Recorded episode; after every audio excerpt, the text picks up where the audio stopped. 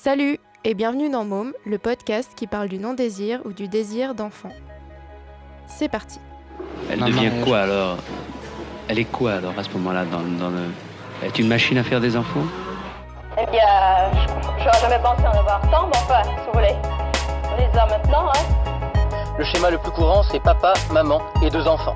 Est-ce que vous êtes d'accord avec ça ou pas? On met des enfants au monde puis on les élève pas, alors je trouve que c'est pas bien. Quand vous aurez des enfants, vous cesserez de travailler. Ça, je sais pas. Pourquoi vous poussez un soupir?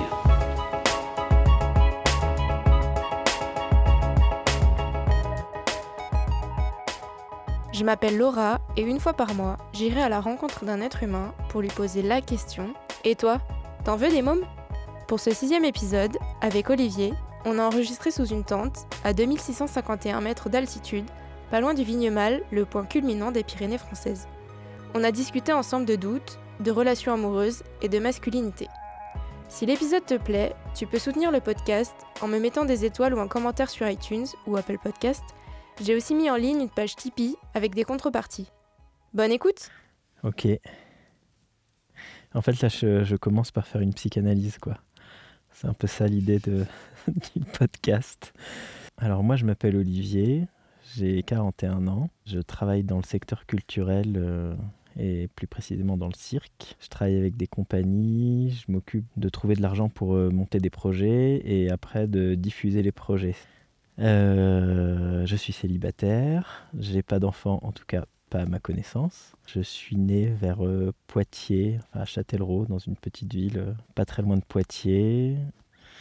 Putain, du coup, c'est hyper intime parce que moi, quand on me pose la question de mon enfance, les choses dont j'ai envie de parler tout de suite, c'est des trucs de peut-être d'angoisse. Alors qu'en fait, j'ai eu une enfance, euh, je pense, plutôt heureuse. Enfin, en fait, l'enfance, si je parle vraiment de l'enfance, c'était plutôt euh, simple, très solitaire, je pense. Voilà, on habitait à la campagne, donc euh, c'était difficile pour moi de me déplacer. J'avais un vélo, mais je me, enfin voilà, pour aller voir des copains, fallait tout de suite aller très loin. Donc en fait, je jouais souvent seul et je jouais souvent dans les bois qui est en face, en face chez moi ou dans le jardin.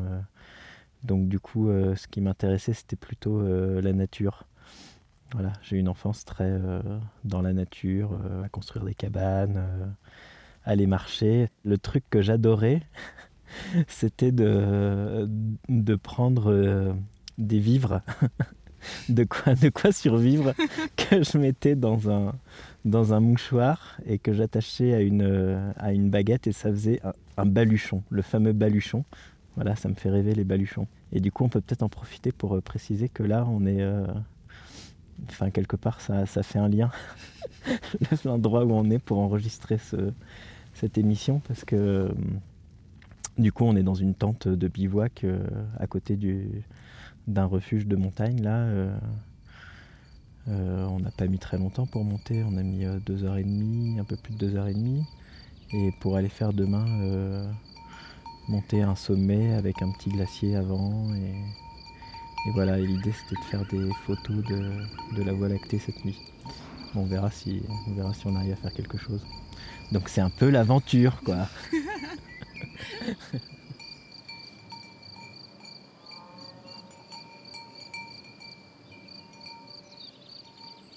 Et oui, sinon, je pense qu'après, euh, pense qu'à l'adolescence, euh, j'étais quelqu'un de, j'ai eu des angoisses beaucoup. Voilà, donc euh, ça m'a duré un certain temps. euh. Enfin, c'est le médecin qui a dit que j'avais des crises d'angoisse, mais ça se traduisait que par des trucs physiques, par des symptômes de la tachycardie, des choses comme ça. Bon, hmm, pas par quelque chose de, de psychologique en fait, étrangement. Enfin, ouais, j'exagère de dire ça, mais bon après je vais pas trop rentrer dans le détail de ça parce que c'est un peu glauque, mais j'ai deux parents, ça a sans doute été un peu chaud à des moments, mais en tout cas, ils sont, ils sont toujours ensemble euh, depuis plus de 40 ans, du coup. Tiens, je me rends compte qu'on n'a jamais fêté leur anniversaire de mariage. Ça, c'est bizarre quand j'y pense. Enfin, ils ont dû le fêter entre eux, sans nous le dire, peut-être. Et du coup, euh, ma relation avec euh, mes parents, bah, mon père, il avait une façon un peu. Il était plutôt très autoritaire. Assez autoritaire. Mais je crois que c'était un peu l'époque aussi. Mais je sais pas, j'ai eu l'impression d'avoir de bonnes relations avec mes parents.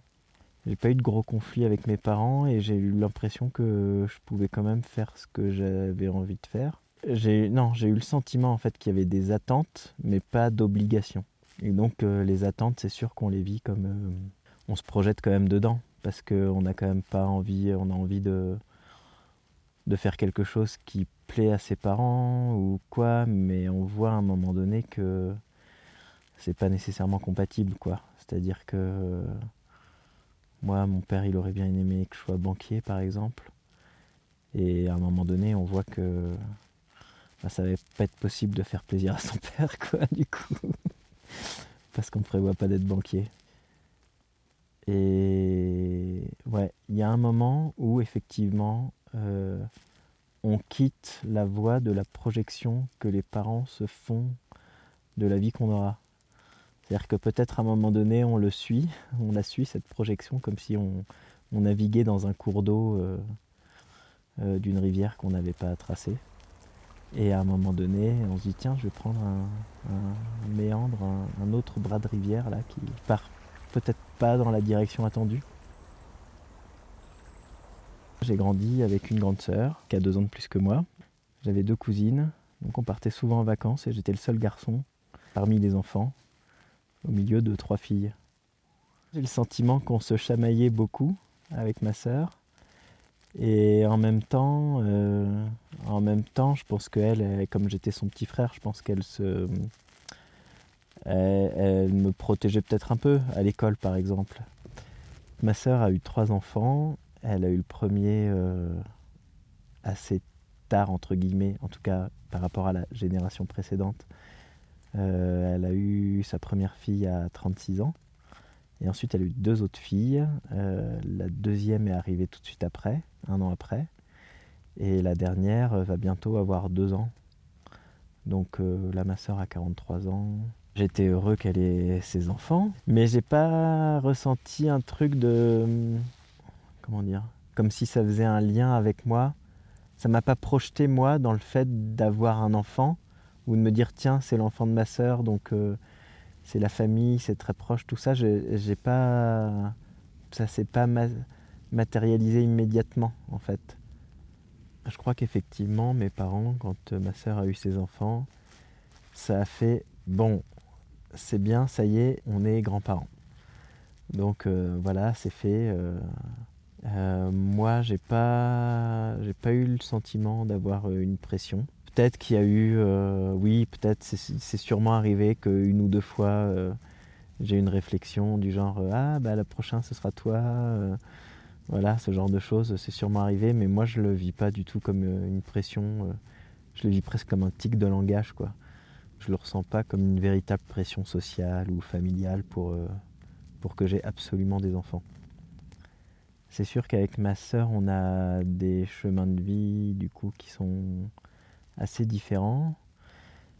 Euh, ma sœur, elle me donne un peu l'impression que c'était important pour elle de, je vais pas dire de reproduire un modèle, c'est un peu exagéré, mais euh, en tout cas d'être dans quelque chose qui est euh, maison, famille, que ce soit une volonté de départ ou pas, elle est dans un schéma, on va dire, euh, que nous, aujourd'hui, on appellerait un peu classique. Et c'est vrai qu'elle habite toujours euh, près de chez mes parents. Alors que moi, je pense qu'à un moment donné, euh, j'ai eu envie de prendre de la distance. Ou en tout cas, même pas nécessairement comme une envie de mettre de la distance, mais plutôt une envie de me dire bah, le, le monde ne s'arrête pas 30 km à la ronde de la maison familiale. Et donc partir un peu dans une autre ville. Euh, bon, c'est pas non plus partir très loin que d'aller à Toulouse, par exemple. Aujourd'hui, j'ai l'impression que les gens bougent beaucoup plus. Et à l'époque, je me souviens que euh, partir de Poitiers pour aller faire euh, des études ou pour aller trouver un travail à Toulouse, et donc être quand même assez loin, ça veut dire qu'on va pas se voir tous les, tous les jours, pas toutes les semaines. C'était déjà quelque chose d'un peu pas super habituel euh, dans ma famille, on avait l'impression d'un grand départ, quoi. Euh, alors que bon, en fait, c'est, je vais juste euh, à 4 heures de route euh, de la maison. Mais du coup, oui, c'est vrai que moi, de base, comme ça, ça ne m'intéresse même pas trop d'être dans un schéma familial classique. Euh, je cherche plutôt à, être dans des nouvelles formes de, de manière de vivre, en tout cas pas quelque chose de, de classique. quoi. C'est-à-dire que je me verrais plus à l'aise, par exemple, euh, d'être en couple, mais pas nécessairement dans la même maison, ou d'être euh, en couple, mais pas forcément, pas nécessairement avec une seule personne. Je dis pas que c'est nécessairement ce que je veux, mais en tout cas, je suis pas du tout fermé. Je vois pas comme une bizarrerie le fait d'être euh, dans des relations polyamoureuses ou, euh, ou d'être avec quelqu'un sans habiter sous le même toit. Pour moi, ça me semble pas du tout bizarre. Je préfère au contraire des, essayer des nouvelles manières de, de vivre ces relations qui sont pas, euh, qui ne correspondent pas au schéma de mes parents pour le coup. C'est vrai que tout à l'heure, euh, quand tu m'as demandé si, euh, si mes parents étaient toujours ensemble, je t'ai dit oui, ils sont toujours ensemble, mais sans doute ça a été un peu dans leur vie, ça a sans doute été un peu compliqué à, certains moments. Et je pense que c'est quelque chose que j'ai ressenti. Et moi, je préfère euh, l'idée de d'être heureux et d'être bien avec quelqu'un, quitte à être dans une forme de relation qui n'est pas être tout le temps l'un sur l'autre, et aussi euh, ne pas avoir peur d'être célibataire, de la rupture. Quand j'étais enfant, par exemple, il y a un film qui était sorti qui s'appelait Génial, mes parents divorcent. Et en fait, c'était vraiment l'époque où il y a eu une grande vague de divorces. C'est-à-dire que les générations un peu avant moi, euh, les couples restaient très solides, je pense. Et la génération de mes parents, c'est la génération vraiment où, euh, où le divorce, c'est. euh, euh, où il y a eu de plus en plus de divorces, quoi. Et donc, d'où ce film Génial, mes parents divorcent, parce qu'il fallait dédramatiser le divorce. et en fait, je pense que c'était un peu une génération où, où, les gens essayaient de- Enfin, ils avaient eu comme modèle le fait d'être en couple toute la vie. Et la séparation apparaissait comme quelque chose de grave, de très grave. Enfin, aujourd'hui, les séparations, c'est- devenu beaucoup plus habituel, j'ai l'impression. Voilà, donc moi, je pense, par rapport à mes angoisses, au ressenti du vécu de mes parents, je pense qu'il y a peut-être un lien aussi à chercher là-dedans, qui est que je pense que j'ai ressenti le vécu euh, de mes parents qui ne transparaissait euh, pas nécessairement. euh, Ils ne nous racontaient pas leur vie intime, mais ça transparaissait que euh, ça pouvait être compliqué, ça pouvait être euh, parfois au, bord de la rupture, mais on tient coûte que coûte parce qu'il y a des enfants, parce qu'il y a une situation, parce qu'il y a une habitude peut-être. Mais il y a toujours eu ce truc, comme une épée de Damoclès un peu de, euh, du divorce. Et je pense que pour moi, ça m'a amené beaucoup à m'interroger sur qu'est-ce que c'est que d'être heureux dans une relation à, à l'autre, quoi. Enfin, Et du coup, on va commencer, là ça va être la partie question. Toi du coup, est-ce que tu veux des enfants? Alors en fait, moi je sais pas si je veux des enfants. J'ai pas une décision euh, absolue. Là maintenant, c'est une question à laquelle j'ai ma partie rationnelle qui pourrait donner des éléments de réponse. Ma partie rationnelle, elle dirait, euh, je suis pas sûr que il, il faille faire des enfants. Je sais pas comment sera le monde dans euh, 50 ans, euh, les problèmes écologiques, euh, ce genre de choses. euh, moi, m'amène plutôt à penser que j'ai pas nécessairement envie d'avoir des enfants. J'ai pas une situation qui ferait que je trouverais simple d'avoir des enfants. Je suis pas sûr aussi là maintenant que j'ai envie de consacrer du temps à m'occuper d'enfants. Je ressens pas aujourd'hui un truc comme l'idée d'un grand plaisir à voilà comme je te disais les enfants de ma sœur ça me stresse un peu parce qu'il faut tout le temps faire attention, tout le temps, enfin, c'est un- une source de, de peur aussi, je trouve, un enfant, de savoir comment il va grandir, de tout ça. Donc là, maintenant, je suis pas sûr d'avoir envie de ça. Et je pense qu'il y a une, une autre partie de moi qui est un peu, qui est pas la partie rationnelle, du coup, qui sait que euh, on peut il est possible de ressentir une envie d'avoir un enfant. Ça m'est déjà arrivé en fait, plus jeune. Étonnamment, ça m'est arrivé beaucoup plus jeune. Peut-être quand j'avais euh, entre 20 et 25 ans, parce que j'étais un peu plus euh, posé dans une relation. Et du coup, le fait d'être dans cette relation, euh, bien, tranquille, faisait que ouais, je pouvais facilement m'imaginer père ou me projeter dans un rôle de père. Et c'est assez étrange. Alors, je ne sais pas si c'est un schéma psychologique de, de, reproduction de quelque chose ou quoi. Alors que j'étais pas non plus dans, dans une stabilité. Enfin, j'étais étudiant, donc j'étais pas, j'étais pas dans la vie active, je gagnais pas d'argent et tout ça, mais mais ça me paraissait évident à l'époque que quand je sortirais des études, que je trouverais un travail très vite, sans doute, je serais en situation de, de faire des enfants. En tout cas, dans je, ça me paraissait évident que j'en aurais l'envie à cette époque-là. Et, et, en fait, les choses ont complètement changé, le monde a complètement changé, nos façons de vivre ont complètement changé.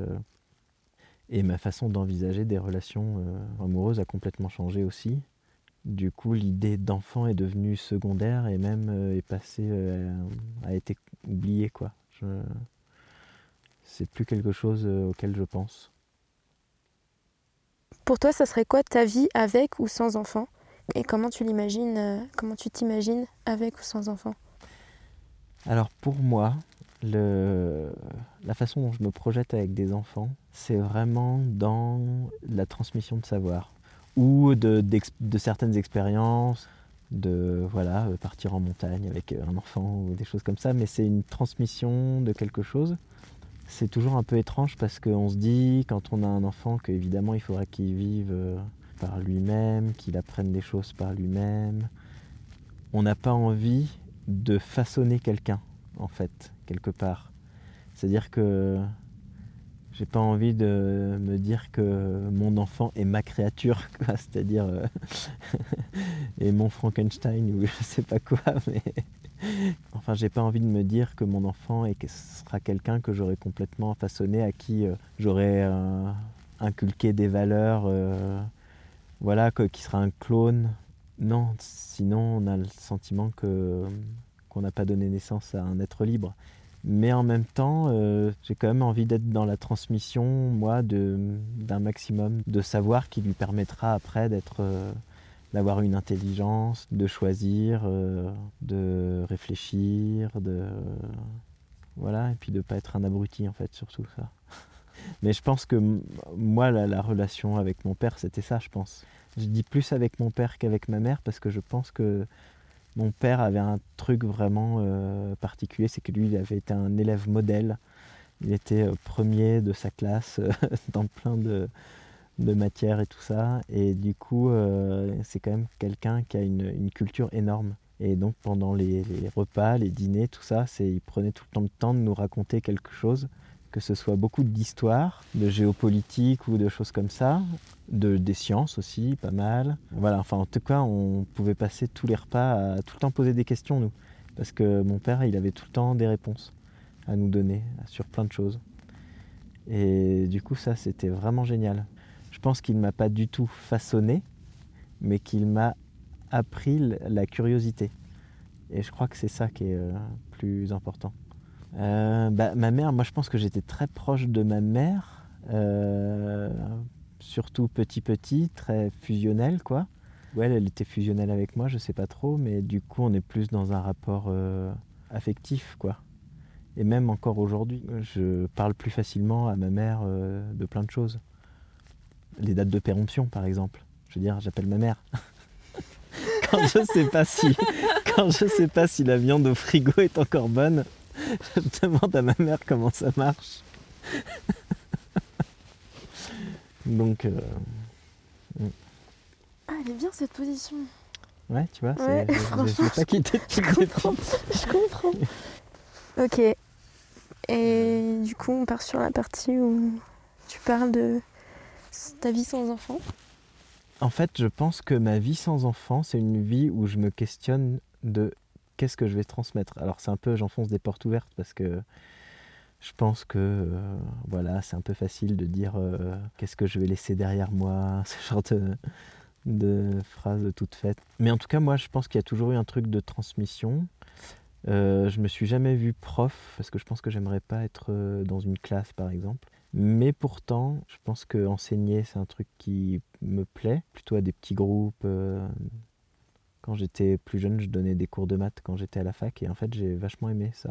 Mais après, au- au-delà de ça, je veux dire, euh, ma vie sans enfant, c'est une vie où je prends beaucoup de temps pour moi ou pour des personnes que je rencontre, mais, euh, ou des amis ou, ou des amours. Mais en tout cas, je trouve ça chouette de s'occuper de soi en fait. C'est une vie, du coup, je suis pas stressé par ça aussi, par euh, le niveau de, à mon sens, de, de stress et de pas seulement de stress, d'implication. De... Moi, quand je vois ma sœur, je me dis, ben oui, c'est sûr que quand on a des enfants, tout le, toute la vie est réglée autour des enfants. Là, je les ai rejoints un peu euh, cette année. euh, Ils sont allés faire quelques randonnées dans les Pyrénées. Je les ai rejoints. C'est sûr que du coup, il faut faire pas plus de deux heures. euh, il faut être descendu à telle heure parce qu'il faut vraiment qu'ils mangent. Après, il y a une sieste. Donc toute la vie est réglée autour de ça. Même quand on est en vacances au bord de la mer, euh, il y a vraiment les horaires. Quoi. En tout cas, jusqu'à un certain âge, il y a vraiment ces questions d'horaire. Et pendant, pendant pas mal d'années, euh, il faut euh, régler sa vie euh, autour de la vie des enfants. Euh, et ça, je trouve ça quand même très contraignant. Donc euh, ma vie sans enfant, c'est déjà ma vie euh, sans toutes ces contraintes. Mais du coup, c'est bien, c'est que c'est les enfants de ma sœur. Donc c'est euh, de temps en temps et c'est pas tout le temps. Et, et le reste du temps, bah, moi j'ai ma vie sans enfant, qu'une vie où j'ai pas j'ai pas les contraintes quand même, parce qu'il y a quand même beaucoup de contraintes. Et, et je trouve qu'une vie sans enfant, c'est quand même une vie assez plaisante. Parce que voilà, je peux faire des projets pour moi, je peux décider de faire un grand voyage euh, à l'autre bout du monde, euh, décider de faire des randonnées qui durent pas juste deux heures, euh, faire beaucoup de sport et tout ça. Et une vie avec des enfants, c'est certainement très riche, mais une vie sans enfants, bah, je trouve que c'est une vie qui est très riche aussi. Alors, après la ménopause, les femmes ne peuvent plus donner la vie. Les hommes, eux, peuvent être pères de la puberté à leur mort, du moins en théorie, et pas à n'importe quel prix, car on sait aujourd'hui qu'il existe aussi chez les hommes une horloge biologique, bien que celle-ci ne soit pas aussi brutale que celle des femmes. Pour toi, est-il possible de devenir père à n'importe quel âge? Alors je sais pas jusqu'à quand c'est possible pour moi d'être père. Euh, J'ai pas vraiment réfléchi à la question. La seule chose qui m'est apparue, c'est que effectivement j'ai pu connaître des gens, par exemple, qui étaient, qui sont devenus pères euh, assez tard, à 50 ans. Et forcément, on se projette et on se dit tiens, euh, euh, si je suis père à 50 ans, quand mon enfant aura 20 ans, j'en aurai 70. Donc il y a un décalage et qui pose la question de qu'est-ce que tu partages avec ton enfant quand il y a un tel décalage d'âge. Qu'est-ce que tu peux partager? Est-ce que par exemple faire euh, des promenades en montagne euh, avec ton enfant, si toi tu as, 60 ans et qu'il en a 10, ça devient plus compliqué à un certain moment? Donc voilà, je me dis effectivement, euh, en tout cas ça change l'idée de, ça change la projection des choses qu'on peut avoir avec, avec cet enfant. Bon, il y a forcément un âge limite, quoi. Moi, je me dis au-delà de 50 ans, quand même, ça me paraît, ça me paraît quand même compliqué. Mais pas impossible, hein, mais ouais. Je sais, puis après, faut être motivé, quoi. Puis il faut penser aux problèmes. euh, faut penser aux problèmes euh, euh, que ton enfant pourrait avoir. Autant on rejette vachement la faute sur la femme en disant ouais attention, enfin ton enfant il peut avoir des problèmes. Autant jamais on va dire à un homme euh, attention t'as 50 ans ton enfant il va avoir des problèmes. Alors que si. Oui, d'ailleurs, je vais, je peux faire une petite aparté. L'autre jour, j'ai, mangé, j'ai déjeuné avec euh, une amie, et puis elle m'a, elle me parlait de sa fille. Elle a une fille, euh, je sais pas, qui a peut-être 3 4 ans, quelque chose comme ça. Et du coup, elle m'a fait la remarque. euh, elle m'a dit alors, et toi, euh, voilà, la fameuse remarque. Et, euh, et puis c'est marrant qu'elle m'ait dit ça parce qu'on a souvent des discussions qui vont tourner autour euh, de la société, euh, du féminisme par exemple. Et elle me fait cette remarque. et du coup, elle rajoute tout de suite après Ah non, non, mais c'était juste pour savoir, hein, c'est pas du tout une injonction à. Je dis Non, non, mais ça va, je l'ai pas pris comme ça. Elle rajoutait Parce que toi, tu peux, y a, pour un homme, il n'y a pas d'âge limite. Donc c'est vrai que c'est présent dans, dans l'imaginaire euh, collectif de penser que pour un homme, il n'y a pas de limite, effectivement. Alors qu'en en fait, il peut y en avoir une. Le fait d'avoir des enfants pour une femme a été, et l'est toujours encore un peu, perçu comme révélateur de son identité de femme. Pour toi, est-ce que l'homme accède à la masculinité par la paternité? Autrement dit, est-ce que le fait de ne pas avoir d'enfants, ça ne fait pas de toi un vrai homme? Alors moi pas du tout. Je me pose pas du tout cette question. Non, j'ai pas du tout le sentiment que paternité égale euh, être un vrai homme. Non, et puis euh, du coup je sais pas ce que c'est non plus être un vrai homme. Non, j'ai pas j'ai pas grand chose à développer moi sur cette question, j'ai l'impression. Euh, en fait, ce que j'aurais à développer, c'est euh, qu'est-ce que c'est qu'être un, euh, qu'être un vrai homme. Alors attends, je structure quelque chose là, dans ma tête là. Qui c'est qui vient vers chez nous? Alors, J'attends qu'il passe parce que Un intrus c'est une bête.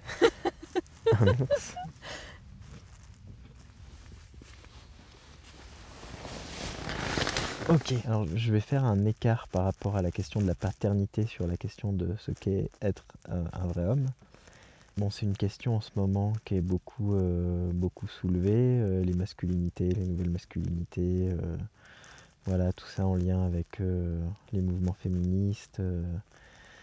Et moi, là-dedans, il y a quand même quelque chose qui m'a frappé. C'est euh, sur ces questions de qu'est-ce que la virilité, par exemple. J'ai lu le livre euh, d'Olivia Gazalet, Le mythe de la virilité, un piège pour les deux sexes. Dans ce livre, elle explique que la virilité, c'est quelque chose qui est venu des hommes et, et- et c'est une sorte de piège que les hommes ont créé et qui s'est euh, retourné contre eux, en quelque sorte. Et dans son livre, jamais elle aborde la question de, euh, de la virilité, de ce qu'est être un vrai homme dans le regard des femmes. Et en fait, ça, c'est quelque chose qui, moi, dans mon expérience personnelle, par exemple, je pense que les hommes s'interrogent aujourd'hui sur ce qu'est un vrai homme par rapport à la question de mais qu'est-ce que les femmes attendent des hommes pour qu'ils soient, pour qu'ils soient de vrais hommes? Et c'est une question qui est jamais soulevée. Et j'ai l'impression que c'est une question dont beaucoup de femmes que j'ai rencontrées, en tout cas, euh, ne pensent pas. C'est-à-dire que les femmes, enfin, je veux pas dire les femmes, mais parce que c'est, c'est, j'en, sais rien, je, je connais pas, connais pas toutes les femmes et je sais pas ce qu'il y a dans, dans la tête de toutes les femmes, je veux dire, mais, mais en tout cas, sur des rencontres que j'ai pu faire, je me suis rendu compte que ces personnes que j'avais rencontrées ne pensaient pas que leurs attentes euh, en, termes d'hommes pouvaient avoir une influence sur ce que sont les hommes qu'elles ont en face d'elles et ce qu'ils deviennent, ce qu'ils ont envie d'être pour leur plaire. Euh, voilà, alors que les femmes vont souvent dire nous on fait des choses pour euh, plaire aux hommes, notre féminité va être beaucoup influencée par euh, le regard de l'homme, avec l'idée que on vit dans une société patriarcale, etc. etc. Donc, euh, nous, ce qu'on est en tant que femme, euh, provient en tout cas en partie du regard des hommes sur nous.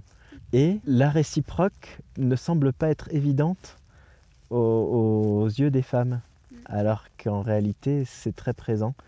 Et sur cette question de est-ce que la paternité euh, fait de toi un vrai homme, moi j'ai envie de dire, euh, la masculinité, euh, les, hommes qui sont de vrais hommes, beaucoup sont... Il y a beaucoup de, vrais hommes qui sont des célibataires, des, voilà, des gens pour qui la paternité n'a jamais été une question, peut-être, ou même dans les images de héros masculins, euh, de cow-boys, euh, de gens comme ça, c'est des gens qui ne sont pas dans la paternité. Donc la question, du coup, euh, à laquelle ça me renvoie, ta question, c'est est-ce que être père pour être un vrai homme, c'est pas, euh, je vais pas dire un fantasme féminin, mais est-ce que c'est pas une question à poser aux femmes? Est-ce que pour vous, un, un, homme est un vrai homme à partir du moment où il devient père? Ou est-ce que c'est quelque chose qui vous plaît, qui vous fait fantasmer peut-être Ou est-ce que l'homme père euh, quelque chose que vous avez envie de... Est-ce que c'est une qualité euh, qui pour vous fait qu'un homme est un vrai homme?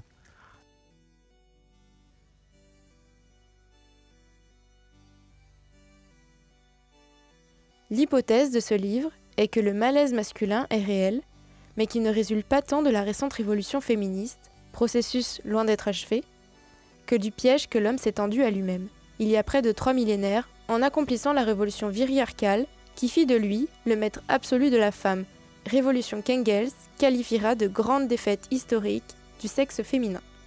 Car le premier à avoir renversé l'ordre sexuel n'est pas la femme, mais l'homme, lorsque, entre le troisième et le premier millénaire avant Jésus-Christ, il mit fin au monde mixte, dans lequel les droits et libertés des femmes étaient beaucoup plus étendus et où le féminin était respecté et divinisé, pour bâtir un nouveau monde, le monde viriarcal, dans lequel la femme allait être infériorisée, enfermée et perdre tous ses pouvoirs. À l'aube de cette civilisation nouvelle, commence le grand récit de la supériorité virile, qu'allait venir consolider, siècle après siècle, la mythologie, par l'image et le symbole, la métaphysique, par le concept, la religion, par la loi divine, et la science, par la physiologie.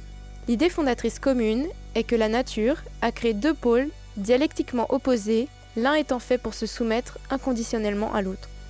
Dans ce dispositif, là où la femme est naturellement programmée pour la maternité, douce et aimante, mais gouvernée par ses émotions, passive, inconstante, fragile, faible, irrationnelle, soumise, crédule et inapte au raisonnement abstrait, l'homme est à l'inverse naturellement maître de lui-même, fort, courageux, stable, actif, dominateur, avisé, volontaire, porté à l'expansion et capable de raisonner. La hiérarchie sexuelle et la minoration historique de la femme reposent ainsi sur une nature hypostasiée, ayant créé deux identités fixes, complémentaires et éternelles, inscrites dans les corps et sur lesquelles repose l'ordre symbolique de la civilisation. Mais ce cosmos viril, qui connut en Occident son apogée à l'âge dit moderne, porté par des figures rayonnantes de Louis XIV ou de Napoléon, ne pouvait que se défaire peu à peu, en raison de son profond déséquilibre, non seulement parce qu'il opprimait les femmes, mais aussi et peut-être surtout parce qu'il aliénait les hommes. Et c'est sous l'effet de sa propre logique interne qu'il est entré depuis la fin du XIXe siècle dans une phase crépusculaire. Aussi, n'est-ce pas à la fin des hommes que nous assistons aujourd'hui, et tant mieux, mais au déclin du système viriarcal et à la déconstruction du mythe viril, élaboré par l'homme pour son propre malheur autant que pour celui de la femme, car ce n'est pas elle qui a émasculé l'homme, il s'est automutilé en tombant dans son propre piège. Certes, le féminisme a bousculé l'hégémonie masculine, il serait absurde de le nier, mais celle-ci a surtout été ébranlée par des transformations sociales et économiques plus vastes, qui ont discrédité ou rendu encore plus problématiques les valeurs érigées comme viriles, la force, le combat, la puissance. Il s'agit donc d'une crise du modèle normatif de virilité, davantage que d'une crise des hommes ou du masculin. Et si le terme de crise est compris dans son sens littéral de mutation, de transformation, alors il faut sans aucun doute se réjouir si cette crise conduit à la remise en cause des normes viriles, car les hommes, comme les femmes, ont toujours souffert de s'y trouver enfermés. Le mythe de la virilité par Olivia Gazalet. En tant qu'homme, tu peux me raconter un peu quel est le rapport des hommes par rapport au sujet de la paternité ou non-paternité est-ce que vous en parlez? Euh, Alors moi j'en parle très peu de la question de la paternité avec, euh, avec des amis hommes. Il y a peu de temps j'en ai parlé avec un ami parce que lui, il était euh, en train de se rapprocher d'une fille qui lui plaisait beaucoup et ça a pris beaucoup de temps et, et elle, elle était pas du tout sûre. Ils ont commencé quelque chose et là, par contre, à partir du moment où elle, a enclenché le début de l'histoire avec lui, euh, elle lui a très vite parlé d'avoir de, des enfants. C'est venu très rapidement, mais quand je dis très rapidement, c'est à partir du moment où ils ont commencé à sortir ensemble c'est venu dans la semaine qui a suivi. Quelque chose comme ça. Donc là, euh, lui, m'en a parlé. Et, euh, mais sinon, moi, j'ai non, j'ai très peu de très peu de discussions avec euh, d'autres, euh, avec des amis sur, euh, sur, cette, sur ce sujet. Et t'aimerais en parler? Euh, non. c'est pas que j'aimerais pas en parler, mais c'est pas un sujet euh, plus que ça.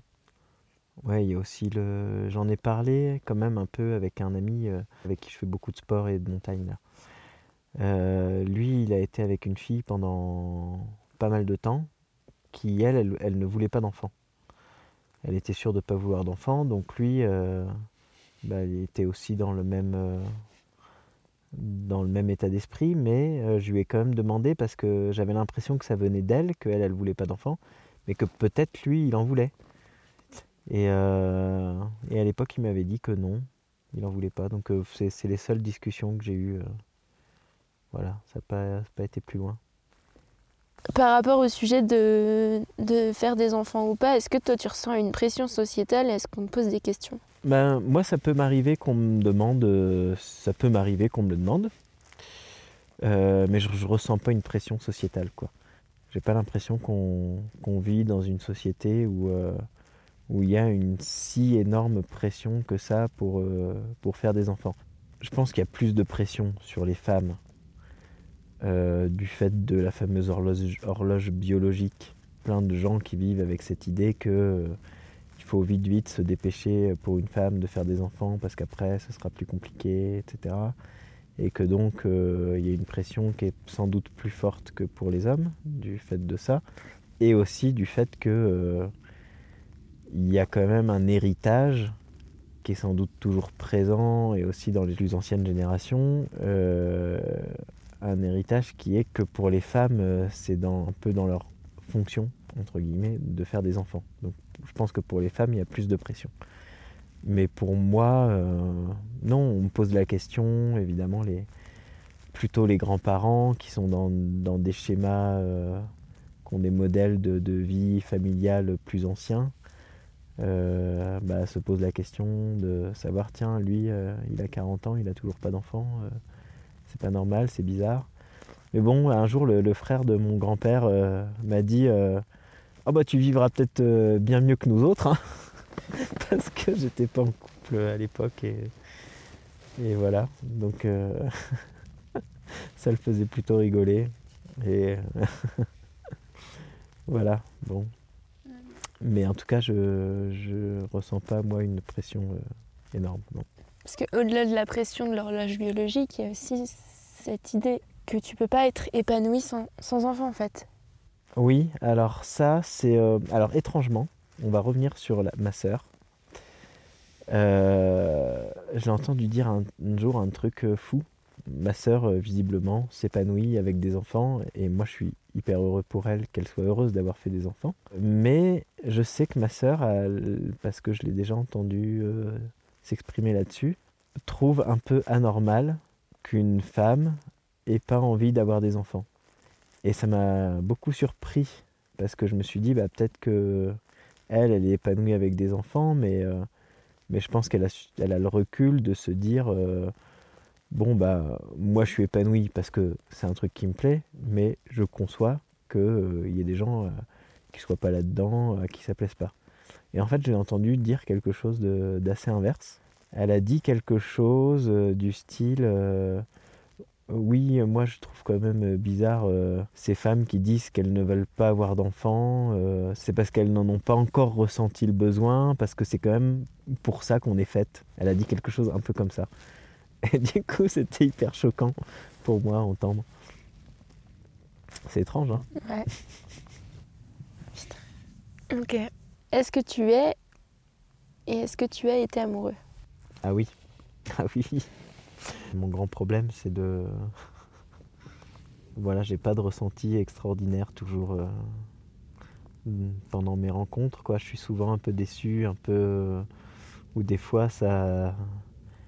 Des fois, il y a quelque chose un peu au début, et puis euh, très vite.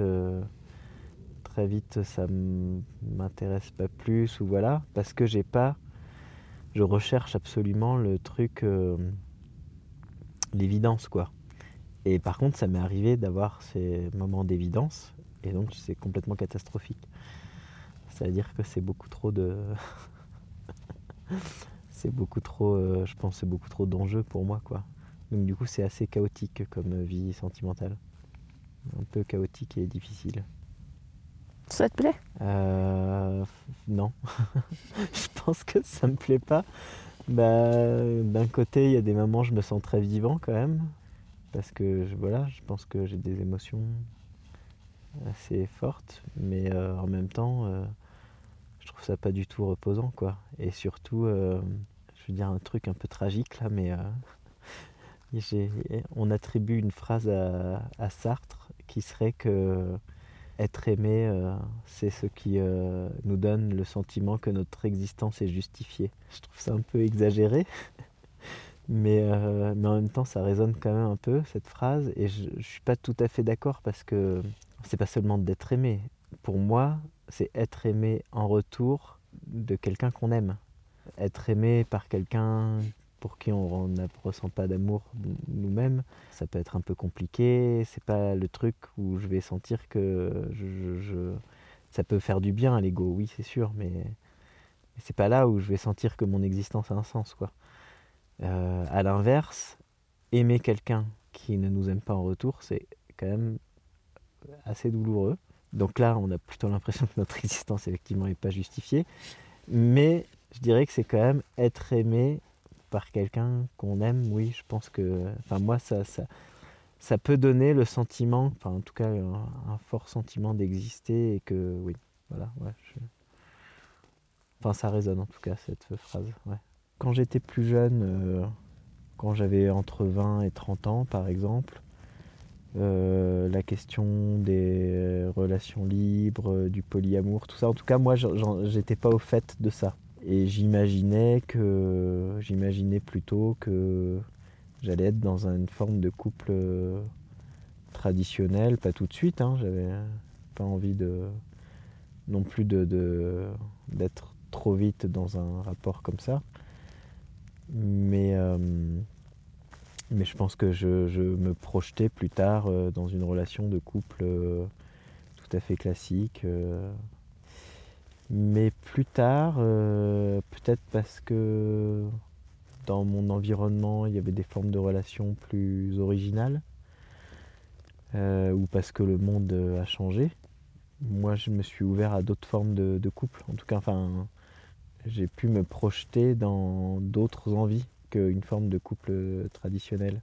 Soit dans une forme de relation ouverte où on peut aimer quelqu'un et puis avoir des histoires euh, ailleurs, soit dans des choses comme le polyamour ou, voilà. Enfin, en tout cas, je pense que tout ça c'est complètement possible et que et que c'est pas du tout un, un frein à, à une vie amoureuse épanouie, quoi. Enfin, en tout cas, je pense qu'il n'y a pas qu'un seul modèle. Mais après, ça me questionne aussi sur, euh, sur ce dont on parle, l'amour. C'est-à-dire que moi, j'ai pu vivre des choses passionnelles. Et en même temps, j'ai l'impression que, que effectivement, euh, l'amour, euh, comme on l'entend nous, c'est euh, c'est un peu une c'est un peu une légende quoi. Une jolie légende c'est un peu le Père Noël finalement. On croit au Père Noël quoi. Mais du coup ce qui m'amène à penser que mes états passionnels en réalité des états pathologiques hein. je veux dire euh, je pense qu'il faut que j'arrête ça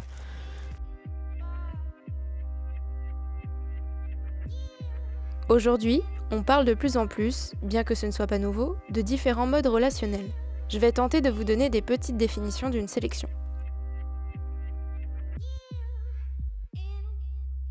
La monogamie désigne un mode relationnel dans lequel les partenaires, au nombre de deux, sont exclusifs sentimentalement et sexuellement. La polygamie est un mode relationnel où des personnes sont liées exclusivement et au même moment à un seul conjoint. Pour une femme ayant plusieurs hommes, on parle de polyandrie, et pour un homme ayant plusieurs femmes, de polygynie. Le polyamour est un mode relationnel où les partenaires ont la capacité d'avoir des sentiments amoureux pour plusieurs personnes en même temps. Ces relations sont basées sur la liberté sentimentale et sexuelle, l'égalité et l'honnêteté entre partenaires, et le respect de l'individualité et de l'autonomie de chacun. Le couple libre ou libertinage désigne un mode relationnel dans lequel les partenaires, au nombre de deux, sont en couple, mais peuvent respectivement avoir des relations sexuelles avec d'autres personnes. Bien entendu, ces définitions sont assez générales et il existe bien d'autres schémas, comme la bigamie, le trouble, etc. Les schémas sont multiples et complètement personnels, le tout étant d'être dans une ou des relations saines et épanouissantes. Pour cela, la communication sur les besoins de chacun est importante et il ne faut surtout pas se forcer. Si le sujet vous intéresse, j'en profite pour évoquer un podcast que j'aime beaucoup, de Lorraine Marie, Amour pluriel, et qui traite justement des non-monogamies. Euh, les trois dernières questions que tu attends avec impatience, euh, avec le recul que tu peux avoir aujourd'hui sur ta vie, euh, est-ce qu'il y, a des choses que tu aurais fait différemment? Alors je trouve toujours étrange cette question de est-ce qu'il y a des choses que tu aurais fait différemment? Je pense que il n'y a pas des choses que j'aurais fait différemment, non, parce que les choses que j'ai faites au moment où je les ai faites, c'est parce que j'étais comme ça sur le moment. Donc on ne peut pas refaire différemment pour moi, selon moi, c'est des choses... Euh, mais par contre, on peut se dire, est-ce que j'aurais aimé que les choses soient différentes? Euh, C'est-à-dire, est-ce que j'aurais aimé être différent à un certain moment pour euh, appréhender la vie d'une autre manière? Ça, je pense que oui. Quand j'étais au collège, au lycée, j'étais un peu perdu ou plutôt c'est pas que j'étais perdu, je pense qu'il y avait plein de choses qui m'intéressaient beaucoup et pour lesquelles je me disais euh, c'est inaccessible. Et je pense que là-dessus mes parents pour le coup m'ont pas encouragé à voir que tout était possible. Mon père m'a ouvert euh, à de la curiosité comme je disais tout à l'heure, mais pour lui euh, tout était très compliqué et, impossible.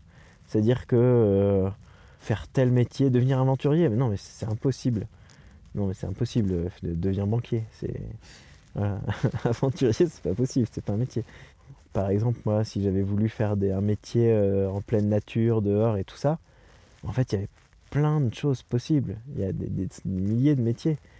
Mais euh, pour mon père, bah voilà, je lui disais tiens, euh, je ferais bien un métier dans la nature et tout. Et, et là, bah, lui, il pouvait me dire bah ah oui, euh, si tu veux, tu peux faire l'école d'horticulture de Versailles, mais il faut que tu sois premier de ta classe.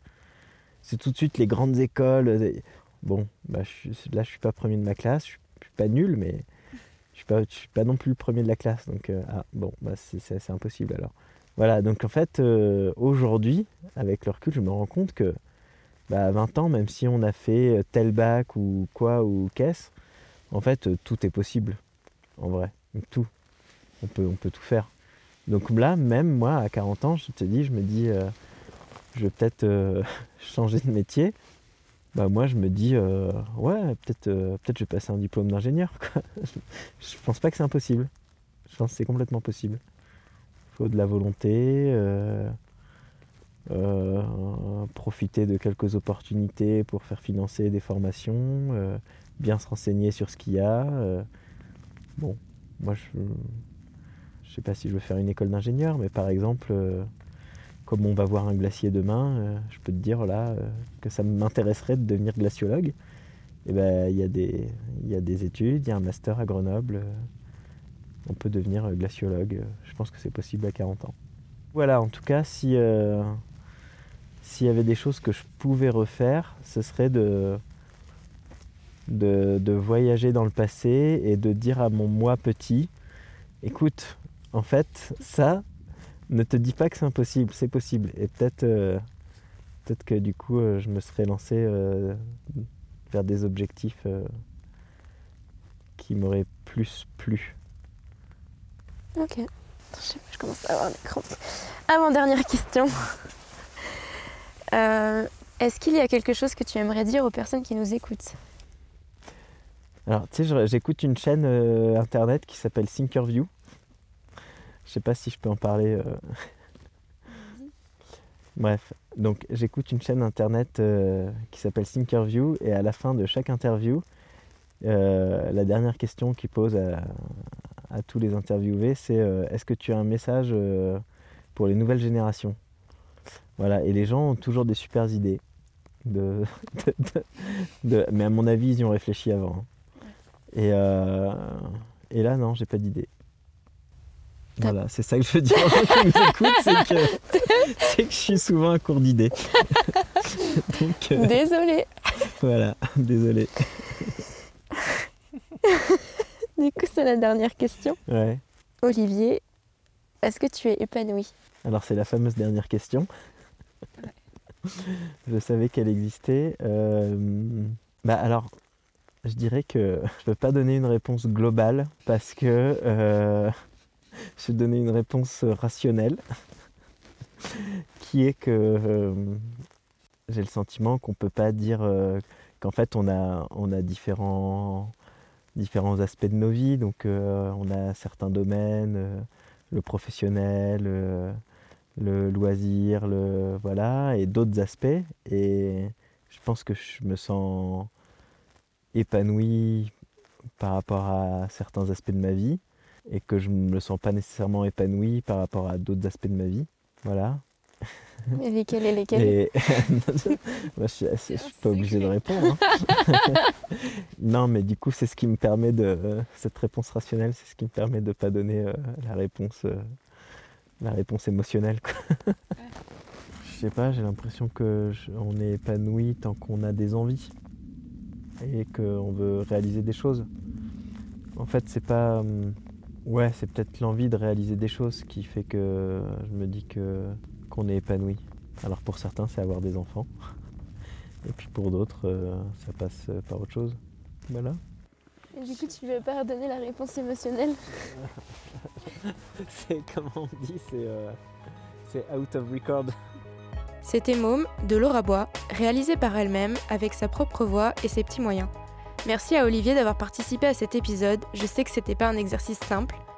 On se retrouve dans un mois pour un épisode normalement un peu plus tranché, et je t'en dis pas plus. Tu peux écouter le podcast sur la plupart des plateformes audio comme Encore, iTunes, Spotify, Deezer, YouTube et plein d'applications podcast. N'hésite pas à me contacter si tu as envie de partager ton histoire et tu peux me retrouver sur Instagram at mom underscore podcast, Twitter at mom podcast ou par mail mompodcast.gmail.com. À bientôt Et toi, t'en veux des mômes?